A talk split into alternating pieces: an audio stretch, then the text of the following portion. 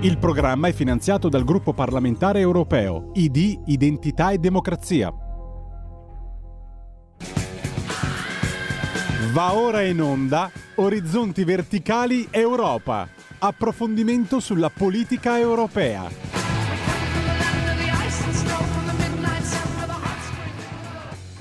Buongiorno, buongiorno da Alessandro Panza, ascoltate un attimo che metto a posto la cuffia, eccoci qua, dovremmo esserci, mi sentite, mi sentite bene, forte, chiaro, loud and clear. Bentrovati, 9.40, 21 ottobre 2022, giornata importantissima non solo per quanto riguarda la politica nazionale, eh, tra pochi minuti Giorgia Meloni, Matteo Salvini, Silvio Berlusconi, e, eh, e, gli altri componenti della compagine di centrodestra andranno alle consultazioni dal Colle dove ci sarà come eh, i rumors sostengono delle consultazioni lampo e probabilmente già nella giornata di domani il giuramento del nuovo governo del nostro paese. Quindi staremo a vedere poi quali saranno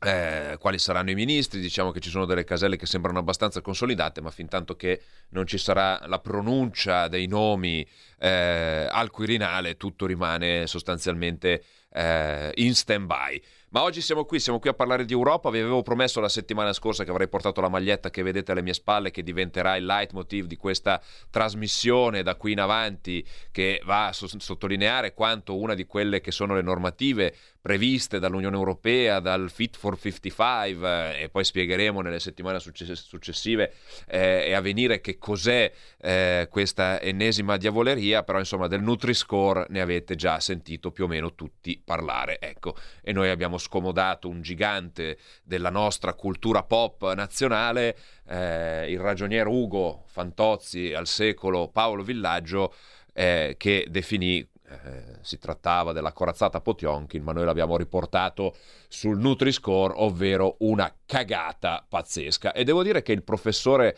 eh, che è un po' il padre nobile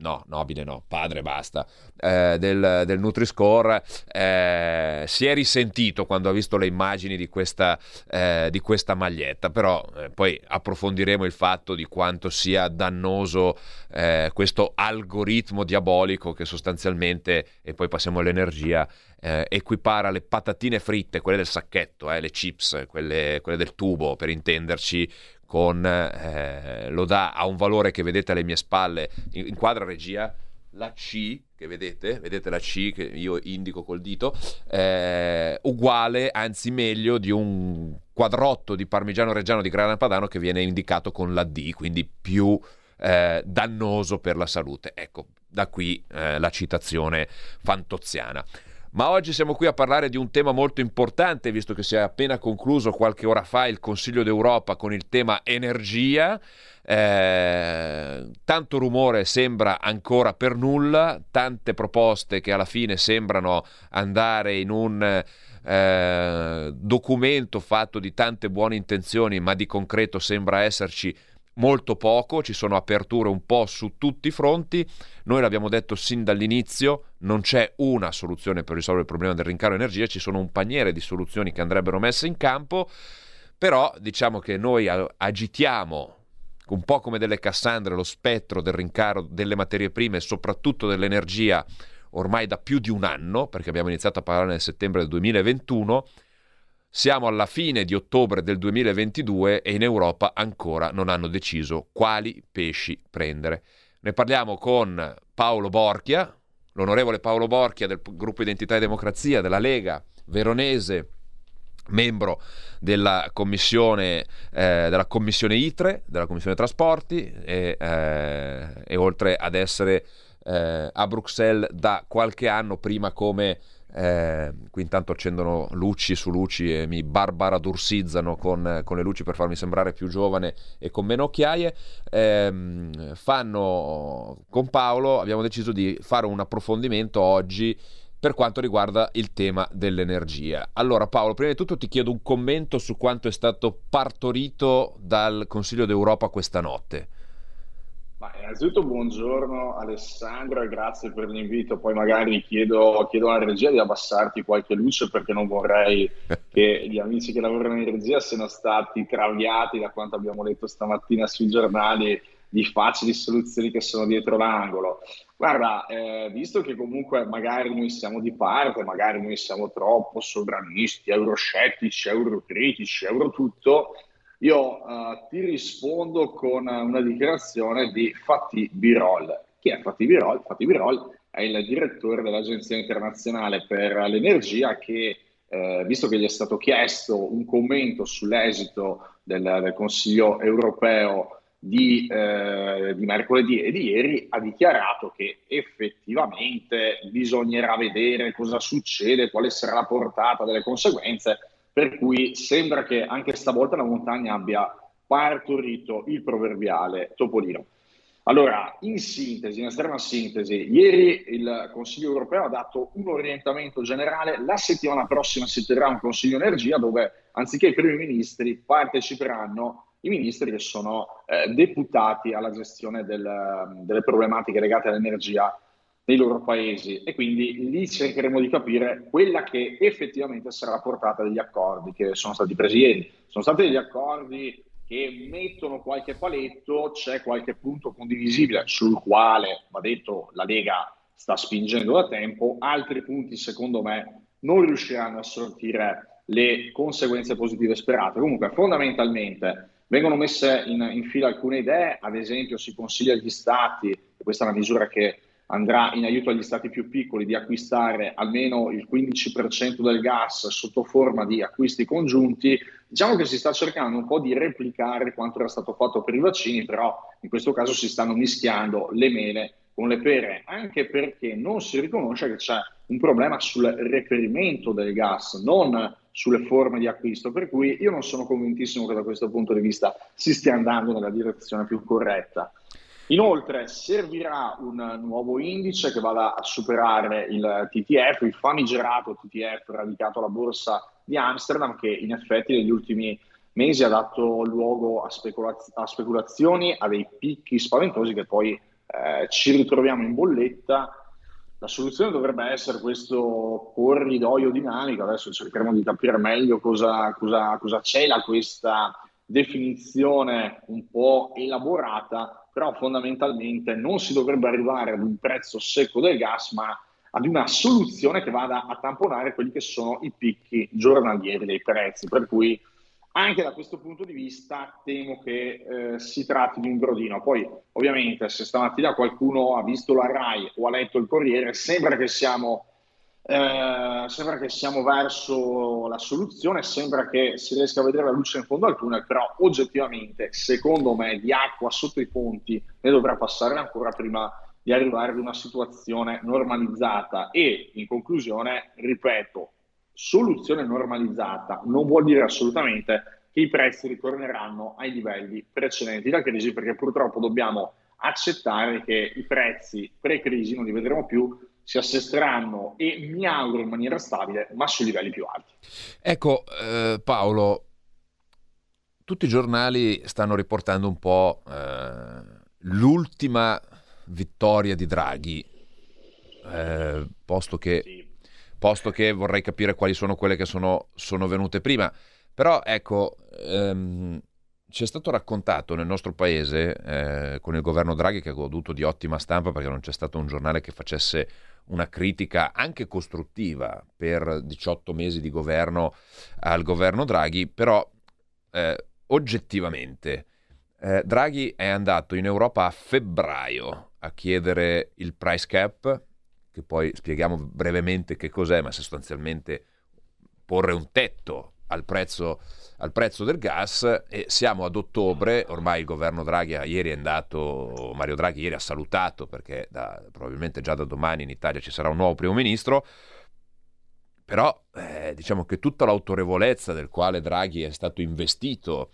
eh, probabilmente solo nel nostro paese, perché poi abbiamo visto come nonostante in Francia ci sia eh, un governo di sostanzialmente minoranza, come in Germania ci sia un governo con una coalizione frammentata, eh, mentre in Italia c'era un Presidente del Consiglio che aveva sostanzialmente il 90% del Parlamento a sostenerlo. Eh, ebbene, nonostante questo contesto, eh, l'autorevolezza di Mario Draghi non si è eh, sostanzialmente percepita, non si è vista eh, nelle decisioni importanti, perché, ripeto, se siamo al 21 di ottobre e ancora del price cap non si parla, ma si parla di un tetto più o meno dinamico, posto che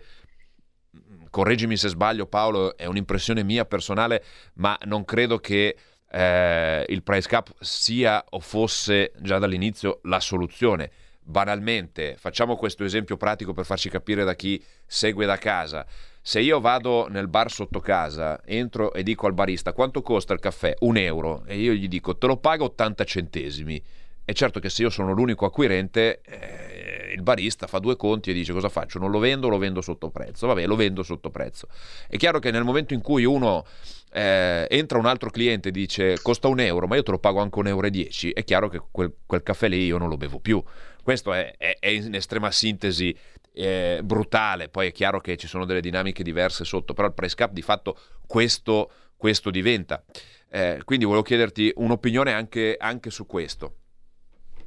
Ma Alessandro, stai, stai ponendo delle,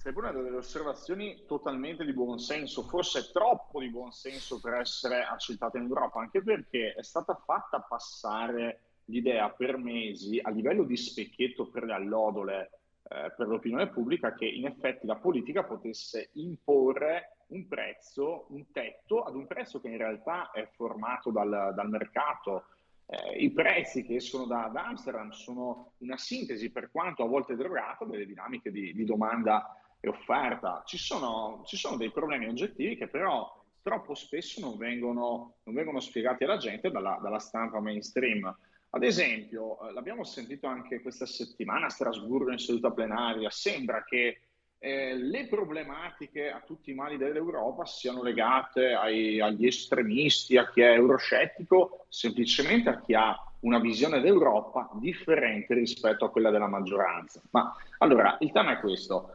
Eh, la Germania è terrorizzata dall'idea di price cap perché a Berlino si teme che mettendo un tetto al prezzo del gas poi non arrivi più gas in Germania. L'economia tedesca, ormai l'abbiamo imparato negli ultimi mesi, è quella maggiormente esposta alle importazioni di idrocarburi che arrivano dalla Russia. Però in, in Germania c'è un governo che è retto da una coalizione di socialisti, di liberali e di Verdi. Quindi si tratta di tre famiglie politiche che costituiscono la maggioranza del Parlamento europeo. Allora, di cosa stiamo parlando, mi chiedo? In Olanda il buon Mark Rutte è dei liberali, quindi il gruppo di Renew Europe. Allora, noi ci che è quello di Calenda, spieghiamolo. Che è, quello, che è quello di Calenda, quello di Calenda che anche in questo caso ci sarebbe qualche eh, piccola contraddizione da segnalare, però non, non, immagino non abbiamo dei 3 euro e un quarto che ci servirebbero per sfornare tutta Sfortuna- la carrellata. Sfortunatamente del, no. Del, dell'amico Calenda che se mi lasciate togliere un sassolino dalla scarpa, nel, nel mio nord-est è stato ampiamente premiato alle europee, diventando il secondo candidato più votato dopo Matteo Salvini in termini di preferenze e tanta fiducia è stata ripagata con tanto, tanto assenteismo e poi con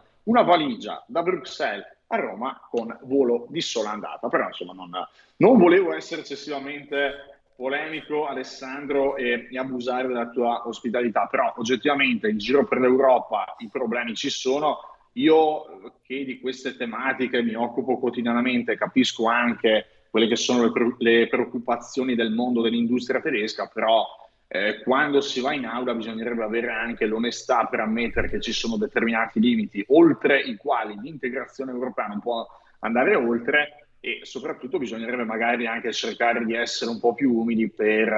ehm, per far sì che le voci di chi ha un'idea di Europa diversa vengano ascoltate. Poi, se mi dai altri 30 secondi su, sul tema Draghi, magari mi tolgo anche un altro sassolino dalla scarpa. Adesso poi, poi non ditemi che, che, sto utilizzando questa trasmissione da sfogatoio, però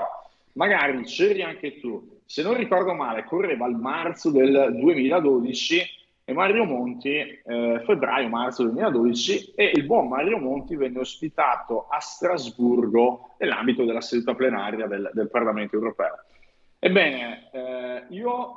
che sono a Bruxelles da 13 anni a gennaio, io non ricordo un'aula così infervorata, così, eh, così intenta ad applaudire con entusiasmo una persona come Mario Monti. Perfetto, grandi applausi. Poi se andiamo a vedere le statistiche che il professor Monti, i dati macroeconomici che il professor Monti ha lasciato in eredità al nostro paese,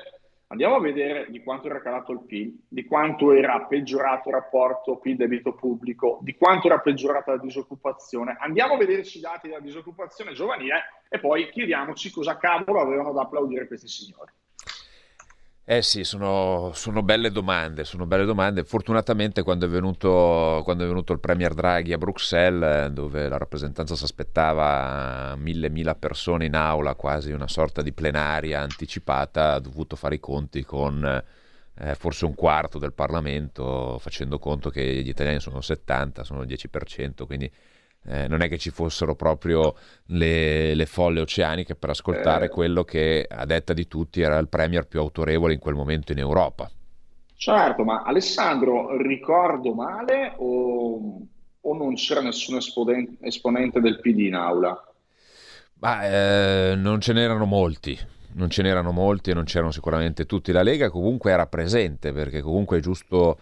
eh, è giusto ascoltare quello che viene detto sempre e comunque, anche quando non si è in disaccordo, però fino a prova contraria eravamo comunque forza di maggioranza, esprimavamo in quel governo quattro ministri, quindi era, era giusto e doveroso esserci, però ecco diciamo... Certo. Però diciamo poi magari che... a tanti soloni facciamo anche presente che la Lega è in Europa non solo per fare un lavoro di testimonianza, ma anche per portare un certo grado di concretezza alla faccia degli assenteisti alla Calenda oppure dei, dei presenzialisti da cocktail come, come, gli amici del PD. Però visto, visto che comunque questa, questa, è una trasmissione simpatica con, con un bel brio, penso che potremmo anche annunciare a chi ci sta seguendo da casa o ci sta ascoltando in macchina che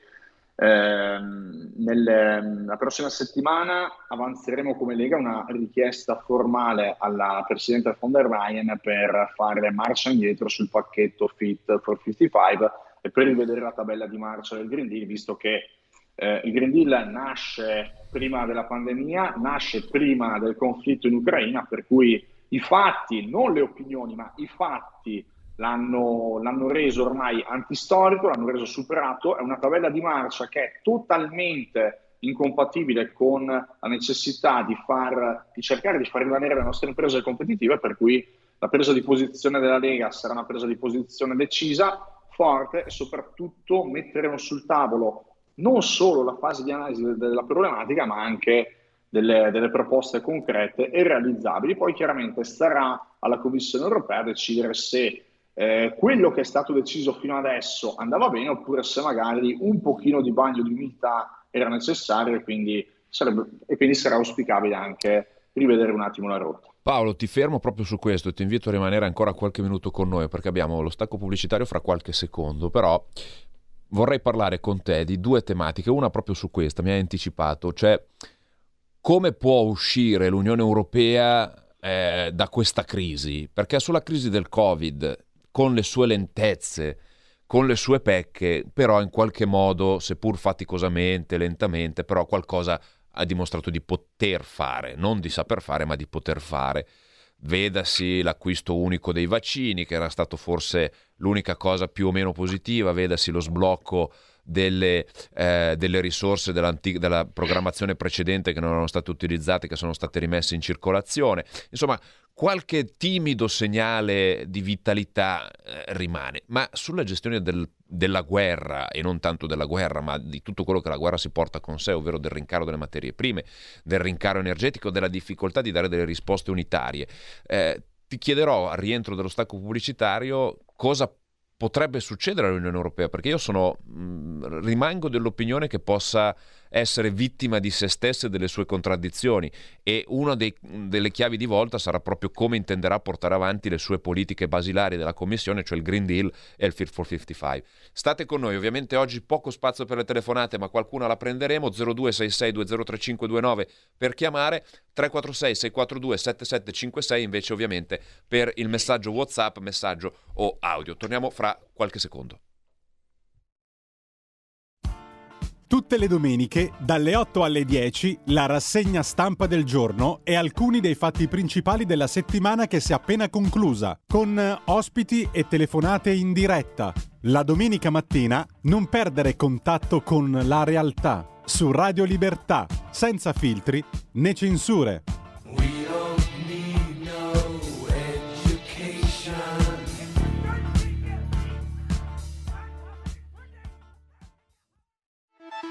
Stai ascoltando Radio Libertà, la tua voce libera, senza filtri né censure, la tua radio.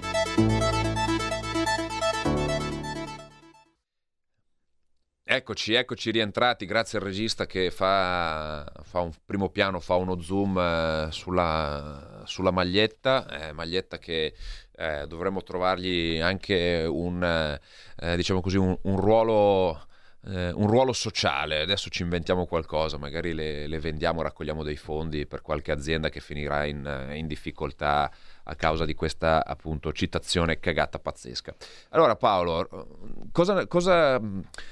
quale futuro prevedi? Cosa pensi di questa Commissione europea che sembra andare avanti con tanti annunci? Ma eh, in questa fase con poca coerenza, con poca lungimiranza e soprattutto con poca capacità anche di analizzare quelle che sono le, le, contingenze, cioè qui si parla continuamente di quello che è stato previsto nel 2019 in un mondo che non esiste più. Assolutamente, ma io cerco sempre di essere molto onesto, nel senso che andare ad affrontare la gestione di, di cinque anni di storia europea con una pandemia e con un conflitto non era non sarebbe stato assolutamente semplice per nessuno, per cui io da un lato capisco anche le difficoltà oggettive della Commissione europea, dall'altro lato faccio maggiormente fatica eh, ad accettare che ci sia sempre questo atteggiamento di, di, supponenza, questo atteggiamento che non porta e non facilita il dialogo con, uh, con chi ha una conoscenza del territorio maggiore come, come ad esempio noi. Eh, tu prima Alessandro hai portato L'esempio, eh, l'esempio, dell'acquisto dei vaccini come, eh, come, come, un caso in cui la Commissione europea se l'è cavata abbastanza bene. Adesso chiaramente con il senno di poi possiamo vedere tranquillamente il, il, il bicchiere mezzo pieno, però non dimentichiamoci che specialmente nelle prime settimane nelle quali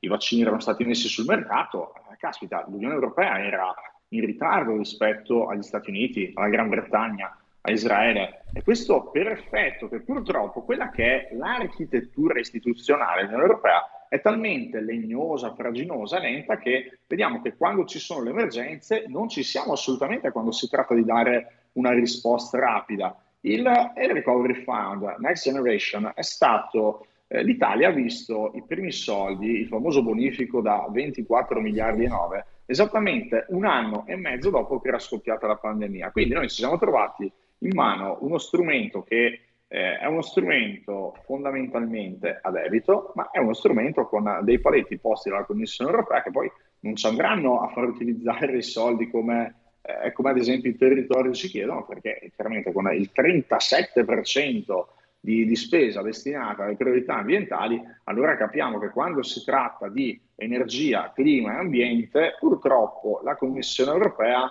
ha un approccio totalmente accecato da una bieca ideologia che fa sì che poi eh, sia eh, difficile andare a trovare delle soluzioni concrete per, uh, per i nostri territori. Per ecco. cui io da questo punto di vista veramente mi, mi piacerebbe vedere almeno una retromarcia parziale, come preannunciato prima, lo chiederemo formalmente, però ci sono i maggiori analisti a livello internazionale che dicono ma eh, ragazzi è possibile che l'Unione Europea che emette il 9% a livello globale eh, di emissioni di anidride carbonica si vada ad adottare della legislazione più restrittiva a livello mondiale, allora da questo punto di vista io, piccolo imprenditore, come faccio a pensare di essere competitivo nei confronti della concorrenza internazionale? Ma l'abbiamo un po' visto durante il Covid, eh, Paolo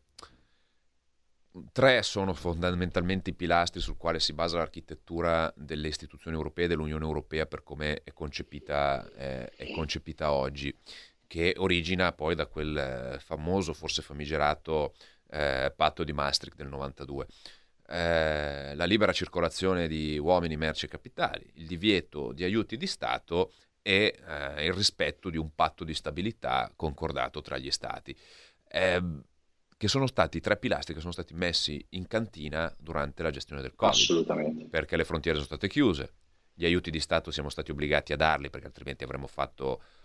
esplodere completamente il tessuto socio-economico del nostro continente e il patto di stabilità evidentemente non poteva essere rispettato perché in quel momento era necessario, come lo è tuttora oggi, fare del debito, ma è un debito che è un debito, perdonate, è vero che fare debito è sempre brutto,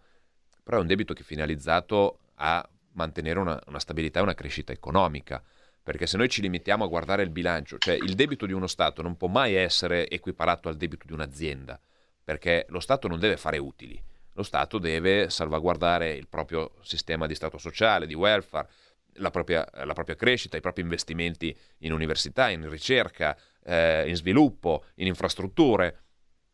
Se noi non facciamo questo tipo di investimenti perché qualcuno a Bruxelles dice eh, che eh,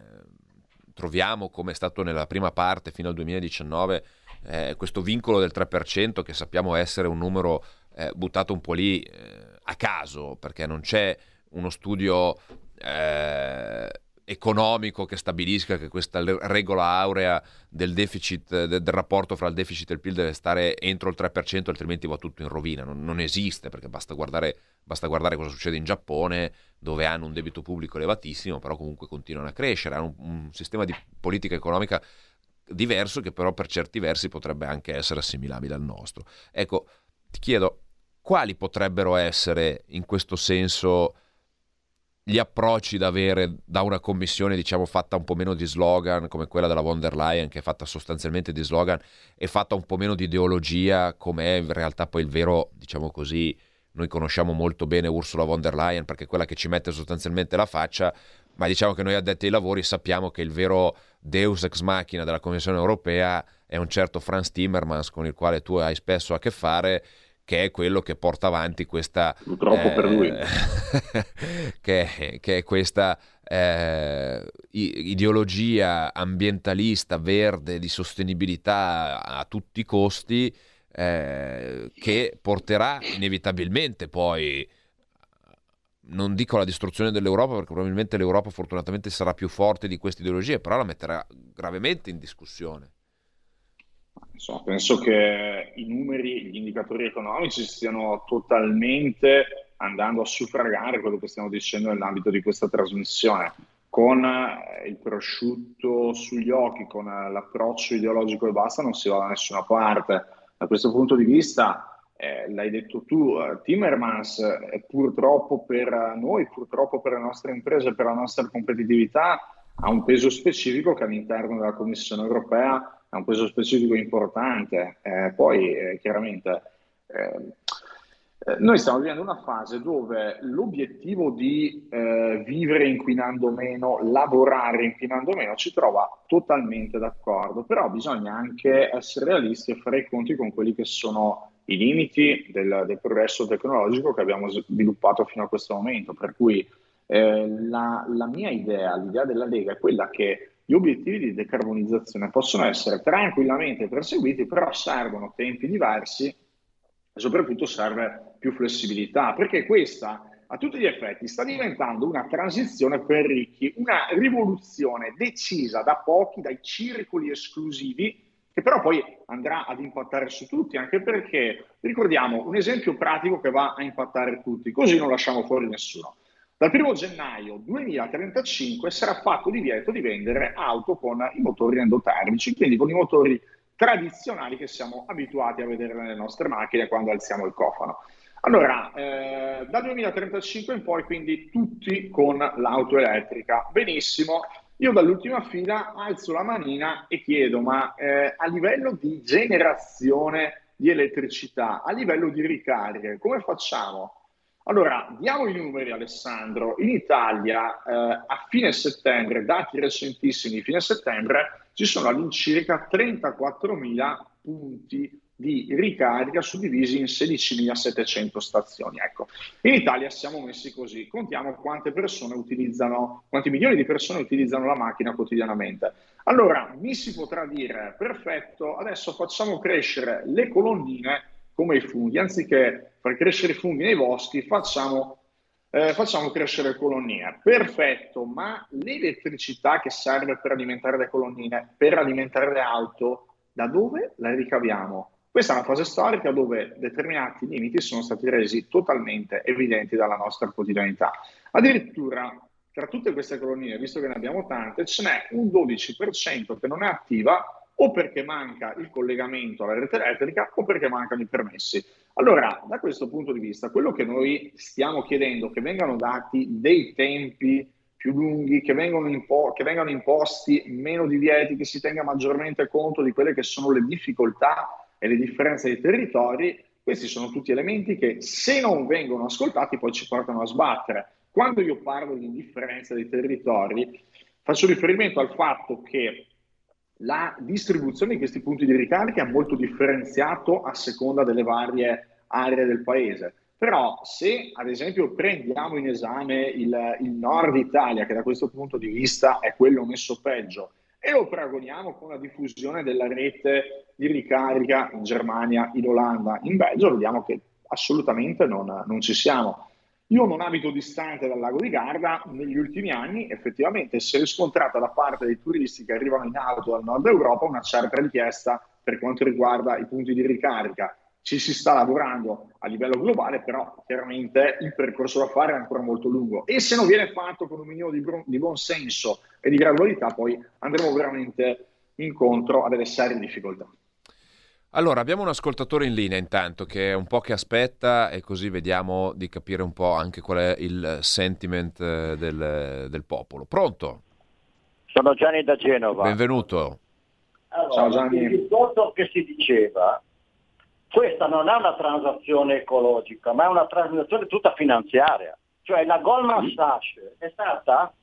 la prima che a, a livello, diciamo così, ha messo un indice globale dei titoli ambientali di alto livello con altre banche mondiali e compagnie cantanti. E così nel Covid abbiamo visto i 4 miliardi, ero 71 miliardi spesi per 4,6 miliardi di dosi e poi quella, quella che è venuta so, al posto di Burla, che Ome Nome, ha preso in giro perché ha detto che loro non hanno fatto nessuna prova per vedere se il, il virus si sarebbe potuto non trasmettere prendendo questo cosiddetto vaccino. Chiaro, chiaro, chiaro. L'amico, l'amico da Genova, nostro eh, affezionatissimo ascoltatore, intanto ci scrive l'Unione Europea, un organo sovranazionale che non risponde agli elettori ma alle lobby anche delle multinazionali, non perché queste siano eh, cattive, ma eh, solo eh. perché hanno più soldi, o la si cambia o salta. Qui ci scrive Mary da, uh, da Milano, ma è, è, chiaro che, è, è, chiaro che, dietro tutta la questione della transizione ecologica eh, c'è tutta una grande questione di approccio finanziario, no? perché poi anche Ferdinando da Verona ci scrive nemmeno la telefonia, l'energia e l'acqua dovrebbero essere enti che fanno utili, poi sono, sono vitali per l'andamento di uno Stato, ma questo è proprio il limite eh, dell'iperliberismo che regna, che, regna, che regna in Europa. Eh, spieghiamo che cos'è brevemente il liberismo, i nostri ascoltatori lo sanno molto bene, ma il liberismo è sostanzialmente che il mercato si regola da sé e lo Stato non interviene, che è un po' quella contrapposizione, quelle politiche invece più eh, keynesiane, come si dice in termine tecnico, sono quelle che prevedono sostanzialmente anche l'intervento dello Stato come come regolatore. È chiaro che eh, uno Stato che ha una vocazione più keynesiana come quello italiano, storicamente, eh, fare i conti con un approccio eh, neo barra iper liberista come quello europeo, è chiaro che ha grosse difficoltà. Ma perché si è arrivati a questo punto? Perché l'impostazione economica dell'Unione Europea viene data da uno Stato come la Germania, che invece è sempre stato più liberista e prima ancora anche grazie all'intervento anche del Regno Unito. Non dimentichiamolo che il Regno Unito che poi adesso è uscito e che sta eh, cambiando, eh, sta cambiando eh, primi ministri come se fosse una squadra di calcio che non, che non marcia particolarmente bene in campionato. Eh,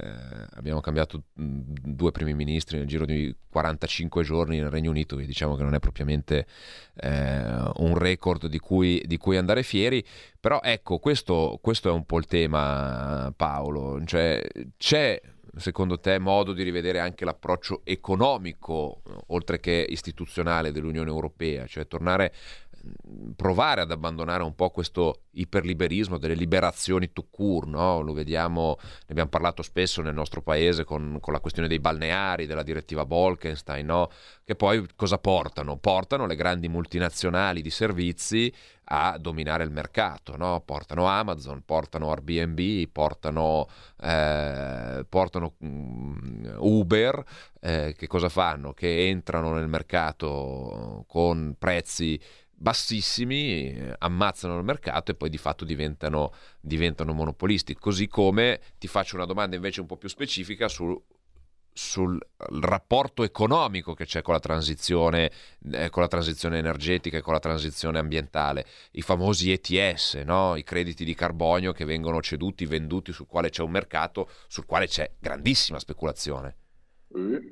Assolutamente, ma sono, sono tanti gli ambiti sui quali andrebbe andrebbe fatta una riflessione. Tu prima giustamente hai citato gli Amazon, gli Uber, gli Airbnb, eh, questi sono a tutti gli effetti i grandi protagonisti di quella globalizzazione che a noi non piace, ma non perché siamo ideologici, ma semplicemente perché abbiamo visto che la globalizzazione che vent'anni fa ci avevano promesso che avrebbe ridotto le disuguaglianze, prodotto più ricchezza, alzato i redditi più bassi, è andata nella direzione assolutamente e completamente opposta, anche perché questi, questi attori, specialmente, eh, specialmente gli Amazon della, della situazione durante la pandemia, non hanno fatto che incrementare in maniera esponenziale i loro fatturati, andando a mettere in difficoltà magari l'artigiano che aveva un prodotto di qualità, ma magari non aveva la possibilità di vendere i propri prodotti tramite e-commerce. Allora, da questo punto di vista, se noi dobbiamo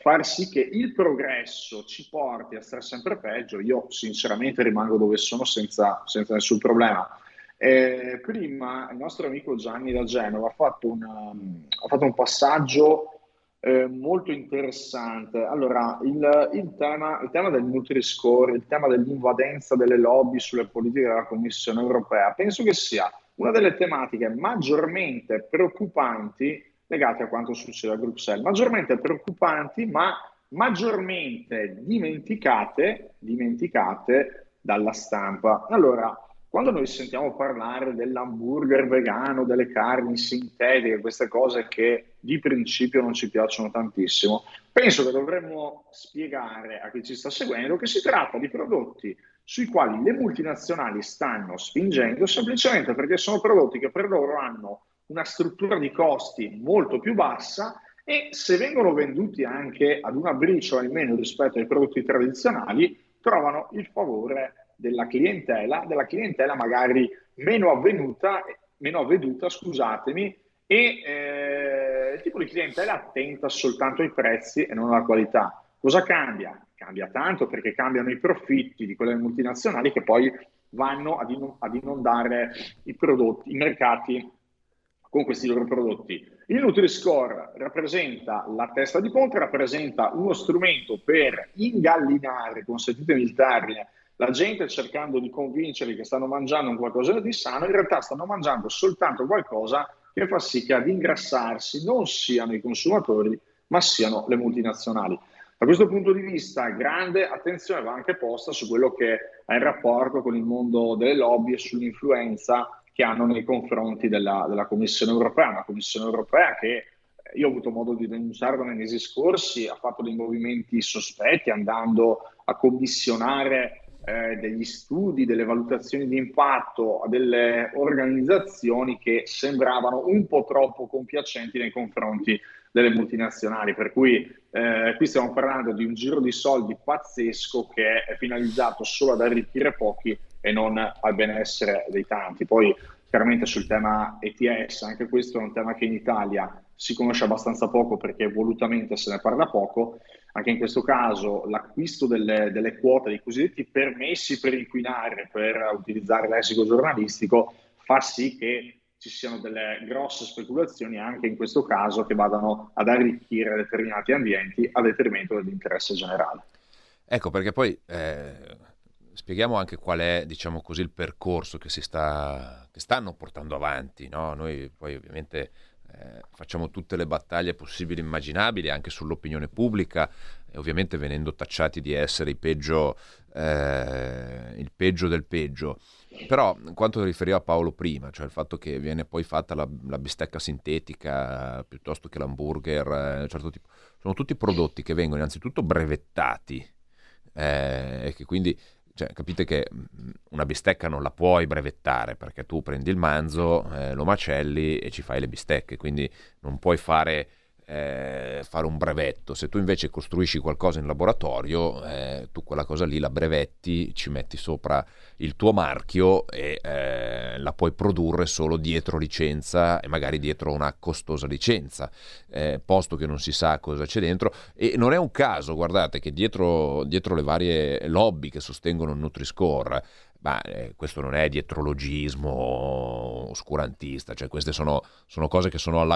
sono, alla luce del sole, perché ormai siamo al, alla sfacciataggine completa. Eh, sappiamo che ci sono realtà come eh, Nestlé piuttosto che come, eh, che come. Carrefour che, che, stanno spingendo o, grandi, la, o, la, grande distribuzione organizzata a livello europeo in molti supermercati in Francia, in Belgio, in Olanda stanno testando, eh, testando il Nutri-Score, ma ci sono anche le aziende della chimica, soprattutto in Germania, che spingono molto per questo Nutri-Score, perché è chiaro che se tu vai nella produzione della grande distribuzione organizzata dove